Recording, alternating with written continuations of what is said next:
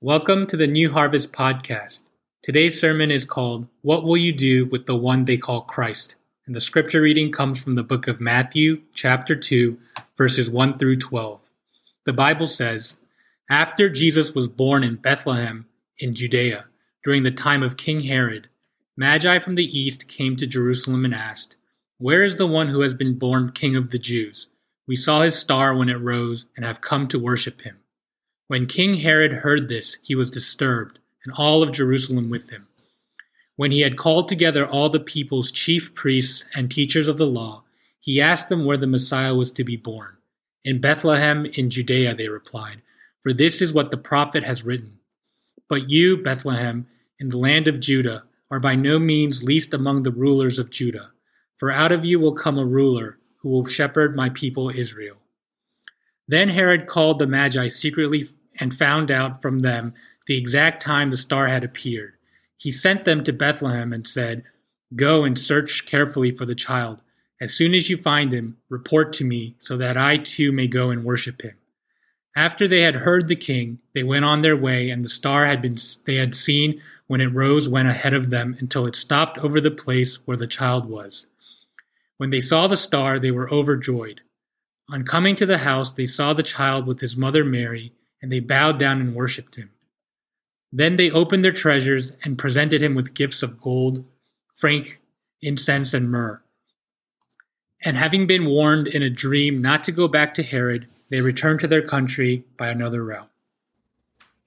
Um, today we're going to talk about um, what will you do with the one they call Christ.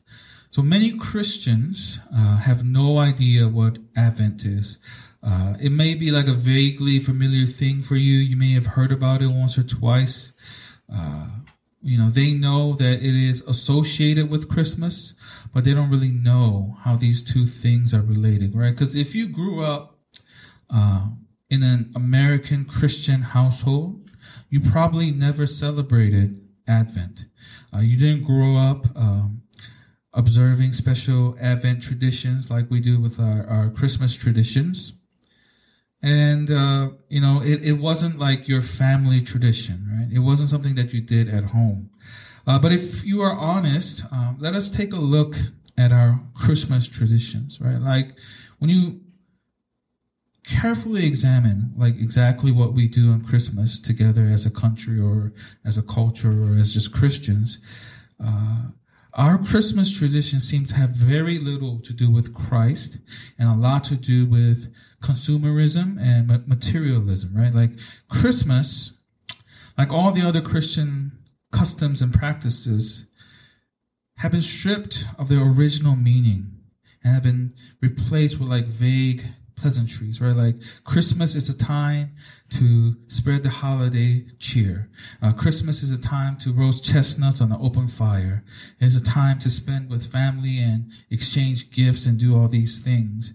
And the way we celebrate Christmas isn't conducive to focusing on Christ.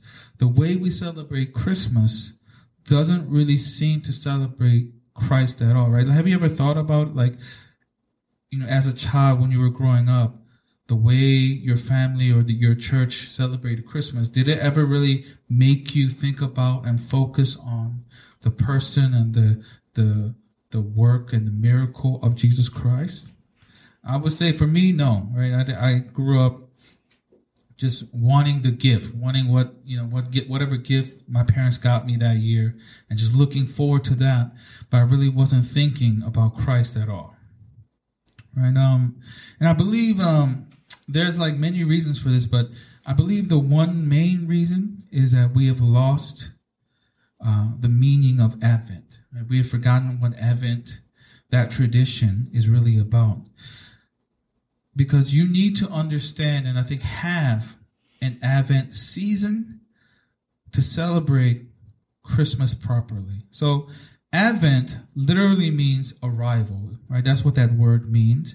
And it refers to the first four, uh, or to the four Sundays leading up to Christmas, right? So the Advent season is really a season of waiting. Right? Think about it, set in the winter time and everything's cold and dead.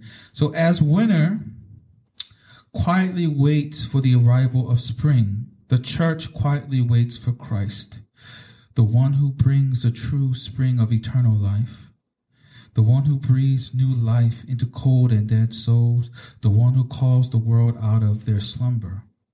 Right? When we are kind of like those lifeless, leafless trees that you kind of see all around you right now, we're patiently waiting for the arrival of spring, for the warm sun and, and like the, the spring rains, uh, you know, to melt the snow, to, to thaw out the ground, to restore everything back to life, right? That's what the Advent season uh, kind of teaches us. And it reminds us that there are actually really seasons in life, right? Like sometimes life is like summer, right? It's full of joy and excitement and, you know, fun things and good things are happening in your life. And sometimes life is like fall, right? There's growth, there's change, um, you know, a lot of, you know, sudden things are happening in your life and a lot of changes are happening in your life. And other times, life is like winter, right? And nothing seems to happen. Nothing seems to to work. Like no matter how hard you try, no matter how much effort you put into like your business or you put into, you know, personal growth or spiritual growth or whatever it is, sometimes whatever you do, it doesn't work. You don't seem to get closer to God. You don't seem to get any richer or more successful or whatever this, you know, thing that you're trying to do. Some people want to get fall in love and, and they look for the right person, but they can't you know, find it or find her or him, right? And and nothing seems to work out. And so if you think about it, 2020 uh, definitely was a winner, right, for a lot of people. Um, and so you understand through the Advent season that there's a timing, right? There's a divine timing for things. There's a season for everything a season for blessing, a season for love, a season for success, a season for failure, season for disappointment. Like there's a season for everything in life. And you can't rush it. Right? You can't force God or hurry God to do what you want on your time.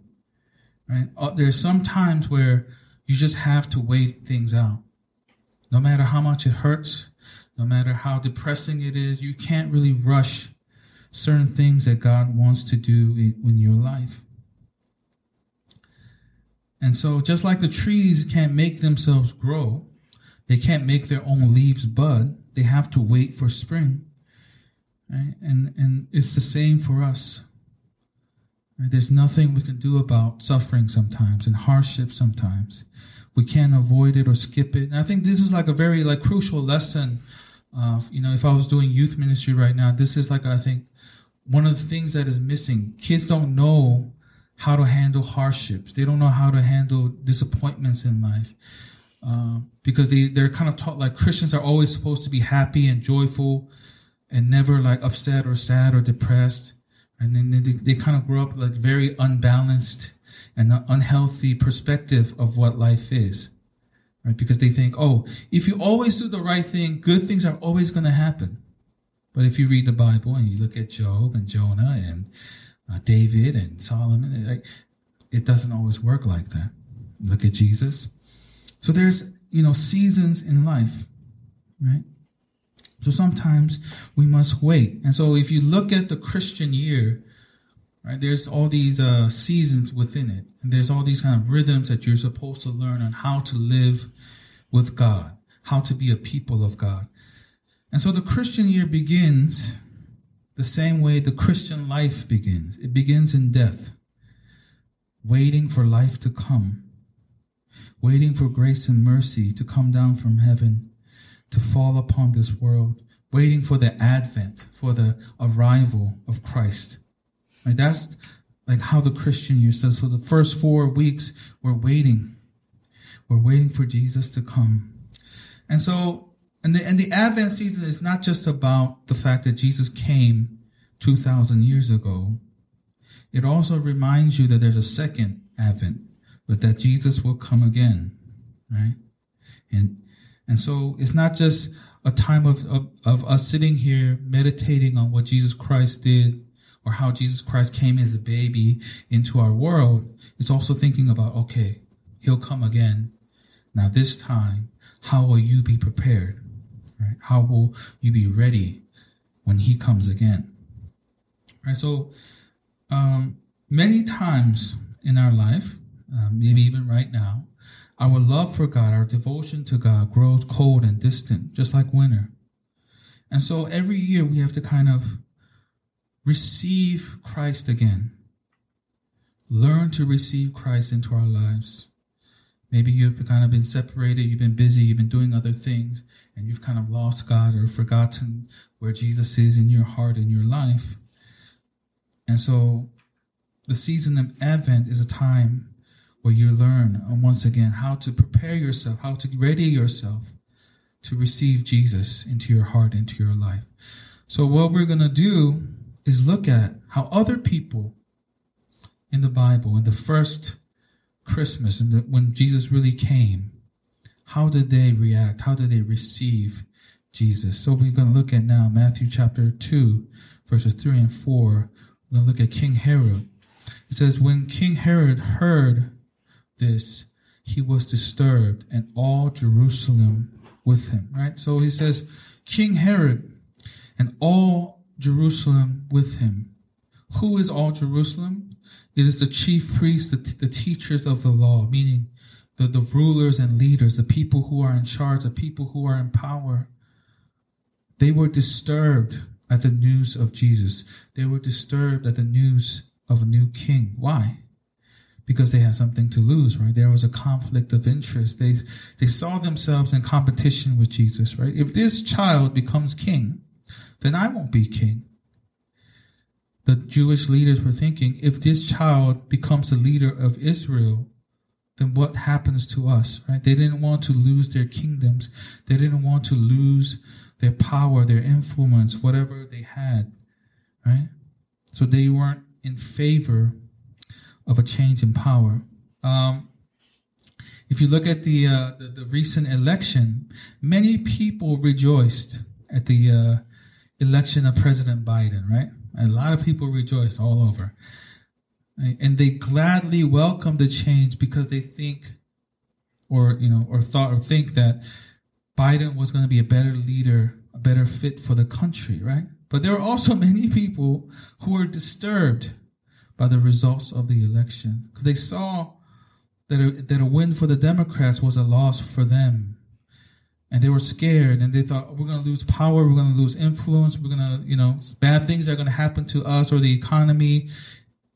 Right? And so they were disturbed by it. And so, in the same way, I think that's what this means when it says King Herod was disturbed. They didn't really trust this baby was going to be a good king, a wise leader. And so that you know that's kind of can that example can kind of put you into the right mindset of what these leaders were probably thinking as Christians. I think we can have that same type of reaction to Jesus, right? Because if we are honest, I don't think we're very happy most of the time about the coming of Jesus into our lives right? We're not joyfully surrendering our lives to Christ. We're not gladly inviting Jesus into the throne of our hearts, right? Um, we are disturbed at the news of Jesus Christ, at the prospect of someone else coming into our hearts, into our lives, and taking over.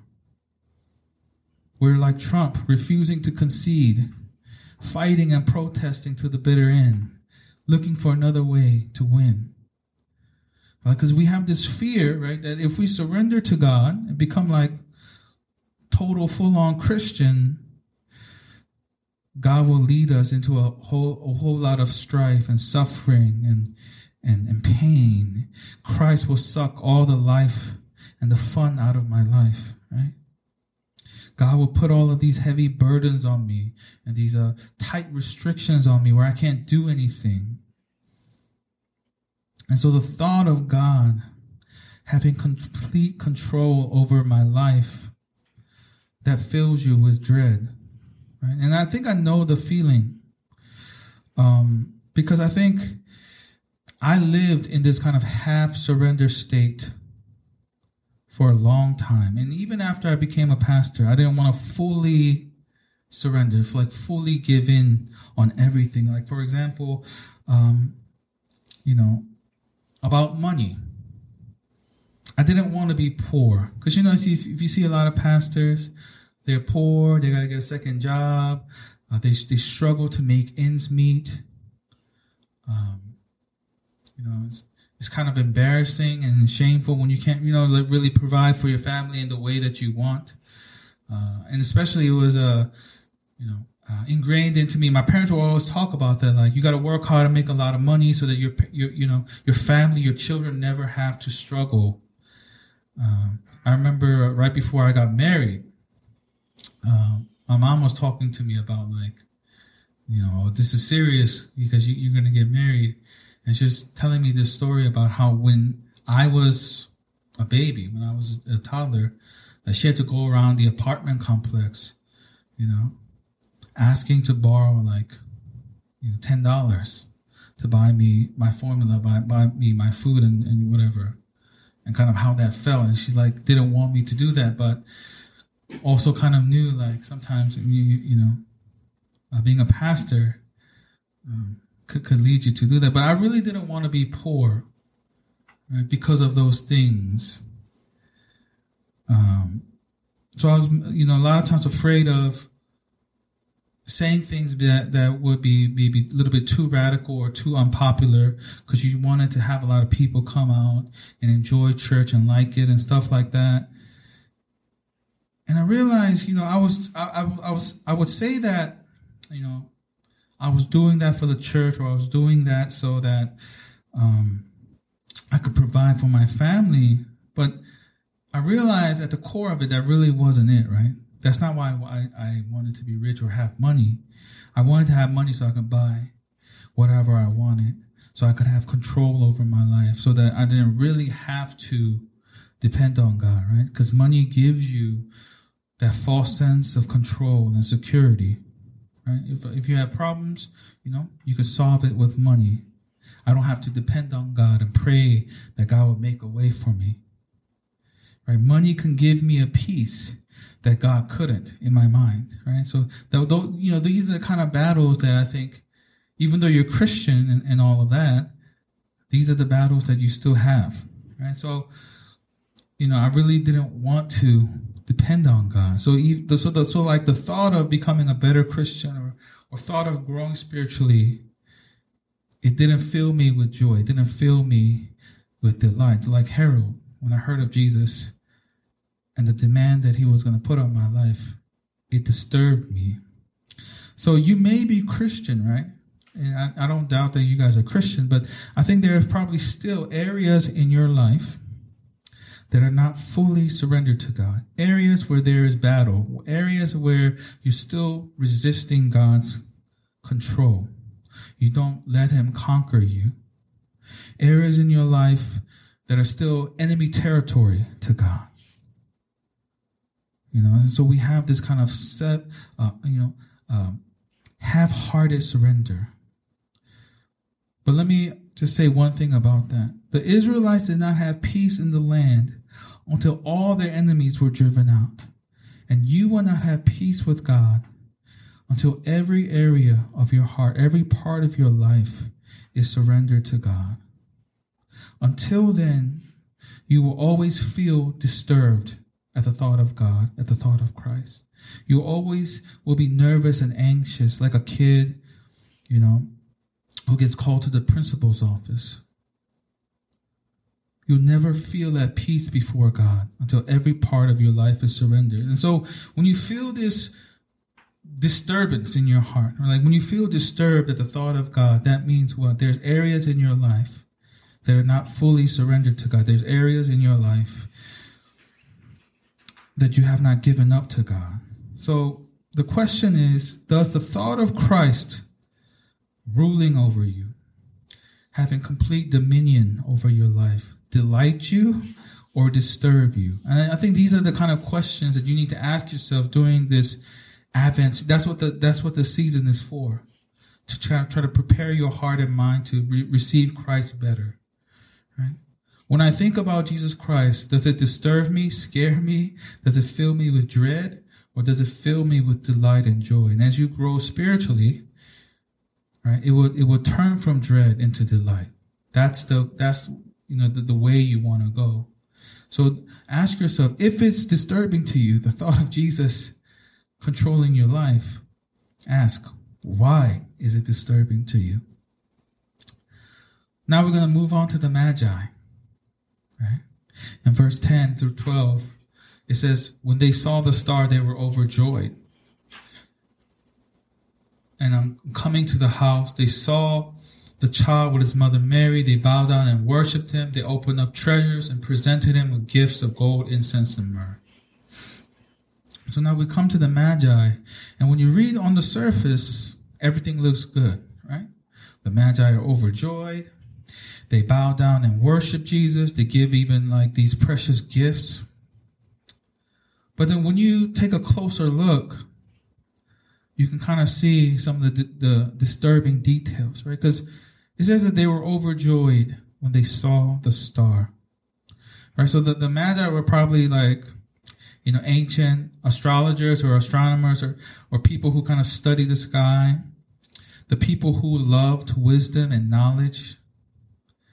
So the question is, did they rejoice in Jesus or did, did they rejoice in being right? Right? In, in, did they rejoice in gaining knowledge and knowing the right thing? Because I think many Christians enjoy being right about Jesus more than actually being like Jesus. Right? They love spitting out facts, quoting Bible verses about Jesus, having deep theological discussions about doctrine and faith and salvation. Right? They're very knowledgeable about what the Bible says, you know. They know what the Bible says. And when you listen to what they say, it's actually right. Right? It's not like what they're saying is wrong. And some people love to worship Jesus. They love like being in worship. They love just the atmosphere and the act of worshiping Jesus but they don't actually love Jesus. They just love worship. They love praise.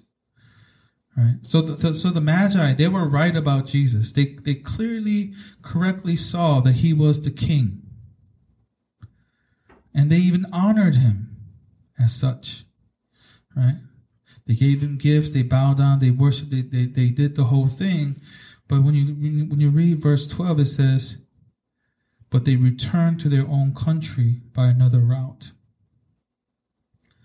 Right? So even after all of that and recognizing how great and amazing Jesus is, they still returned home. They still went back to their kingdom, meaning they went back to their own king. Right? They still eventually chose a different king right? Even though they worshiped and they, they, they saw the, the merit of who Jesus is, they still had a different king. A lot of us do that. We can say, oh, I know Jesus is God and this and that, and then we still have our own king. We become, we're, we're usually our own kings. Right? We see that he's great and worthy of praise and, and, and adoration, but we don't actually follow him. We ultimately always return to our own country to be our own kings. Every Sunday, I think many Christians do this. They ultimately return to their own kingdoms after saying all they said about how much they believe about Jesus. You know, if Jesus is worthy of worship, then he's worthy of being followed. And if he's worthy of being followed, then he's worthy of worship. I think this is the reason why you see so much lackluster worship. You know, you don't see a lot of genuine worship in churches today because they're not following him outside of church. Why would they worship him inside it?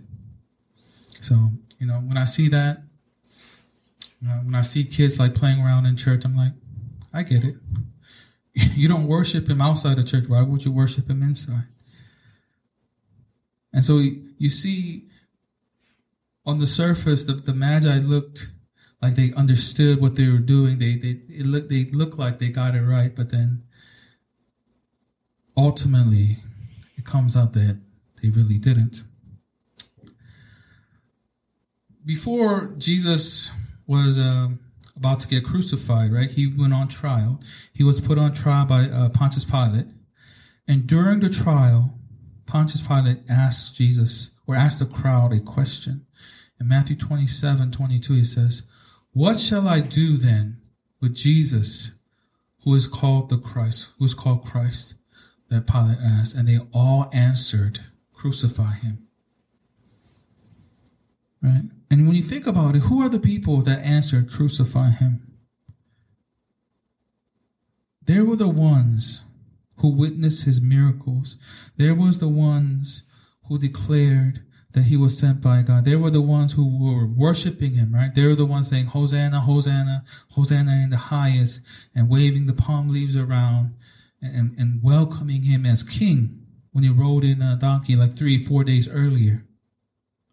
Right? So those the, the same ones who shouted Hosanna are the same ones who shouted crucify him. And this is how quickly it can turn.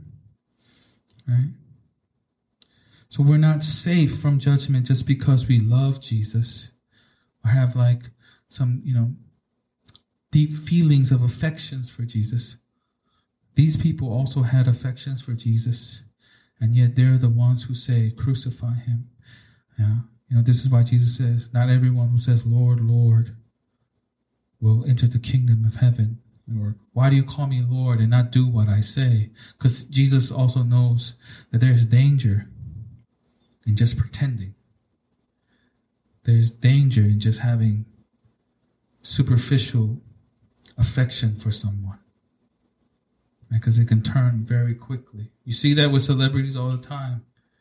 Right? They're so beloved, you know, when they have one good game, when they have one hit song, and you know next week nobody cares about them. Right? That is the, the level of human affection. Right? And I think this happens to us too, you know.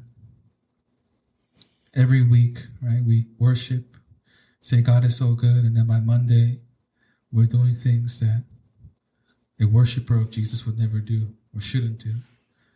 Right? We sang Hosanna, and the next day was like crucify him in our hearts and our actions. And so the question is what will you do with the one they call Christ? Right? It's not just enough to recognize that he is the Christ or to praise him and worship him and present gifts to him. Right? It's, it has to be full surrender, right?